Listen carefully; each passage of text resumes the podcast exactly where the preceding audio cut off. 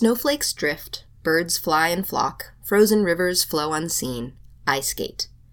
Welcome to the Nature of Phenology, where we share the cycles and seasons of the outdoors. I'm your host, Hazel Stark, and this episode was written by Joe Horn. The rolling hills, forests, fields, and pastures dotted with lakes and crisscrossed with rivers and streams make the stretch between Unity and Belfast in Midcoast Maine one of the most beautiful landscapes at any time of year. In winter, however, with bare trees and a deep blanket of snow, the area transforms. Crab apples and cultivated apples stand out gnarled and diminutive in old fields and forested edges next to towering oak, ash, and pine. The withered red-brown apples, still hanging, unpicked and neglected, partially frozen and fermented, are unfit for the human palate but much desired by our native wildlife. These old apples are but one fruit that still hangs on at this time of year. They are kept in good company by clumps of wild raisins, shriveled ruby highbush cranberries, and hawthorns. Waterfowl and woodcock head south in search of open water and thawed mud. Swallows, swifts, nighthawks, and other insect-eating birds similarly leave the frozen, bug-free northern world behind in search of warmer hunting grounds. But with all the abundance of old fruits, some birds stick around through our long, dark winter. Opportunists and fruit-eaters like crows, ravens, jays, and the feature of today's episode, cedar waxwings. Bigger than a sparrow, smaller than a cardinal, and draped in buff yellows, browns, and grays, cedar waxwings are most distinguishable by the size of their flocks to the unaided eye. Throughout the year, I tend to find cedar waxwing flocks numbering around a dozen or so individuals, though these flocks can contain a hundred or more individuals this time of year. Their compact flight form and purposeful flocking from tree to tree is distinctive, as is their small, strong, triangular tail. With a pair of binoculars, the real beauty of cedar waxwings is readily apparent. Their gray backs fade to buff yellow and a white belly.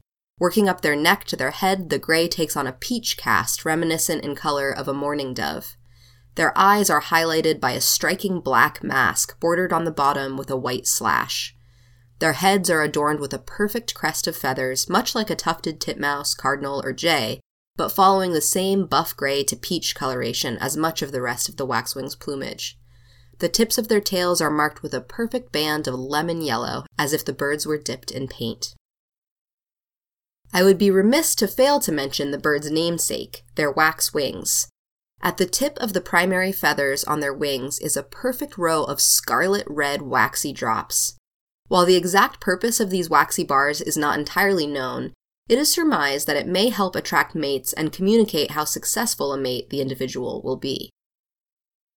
Bohemian waxwings are much less common, but when they appear in winter in Maine, they can be easily confused with cedar waxwings. Bohemians, however, unlike their cedar counterparts, lack the yellow on their bellies, have a rusty patch under their tail, and have striking yellow bars on their wings. Waxwings are unusual among northern birds due to their dietary habits. Unlike most birds, they can go great spans of time eating nothing but fruit, as they do through our winters. This is such an extreme diet that when brown-headed cowbirds parasitize the nests of cedar waxwings by laying their eggs in them for the waxwing parents to raise, the cowbird babies generally die from malnourishment.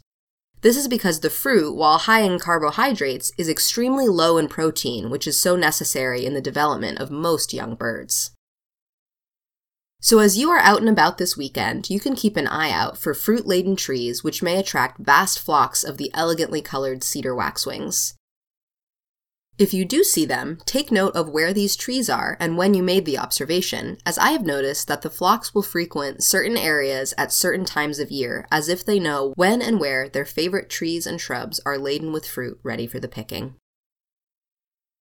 You can download this episode and find a link to the transcript, photos, information about podcasting, and more by visiting archives dot weru dot org.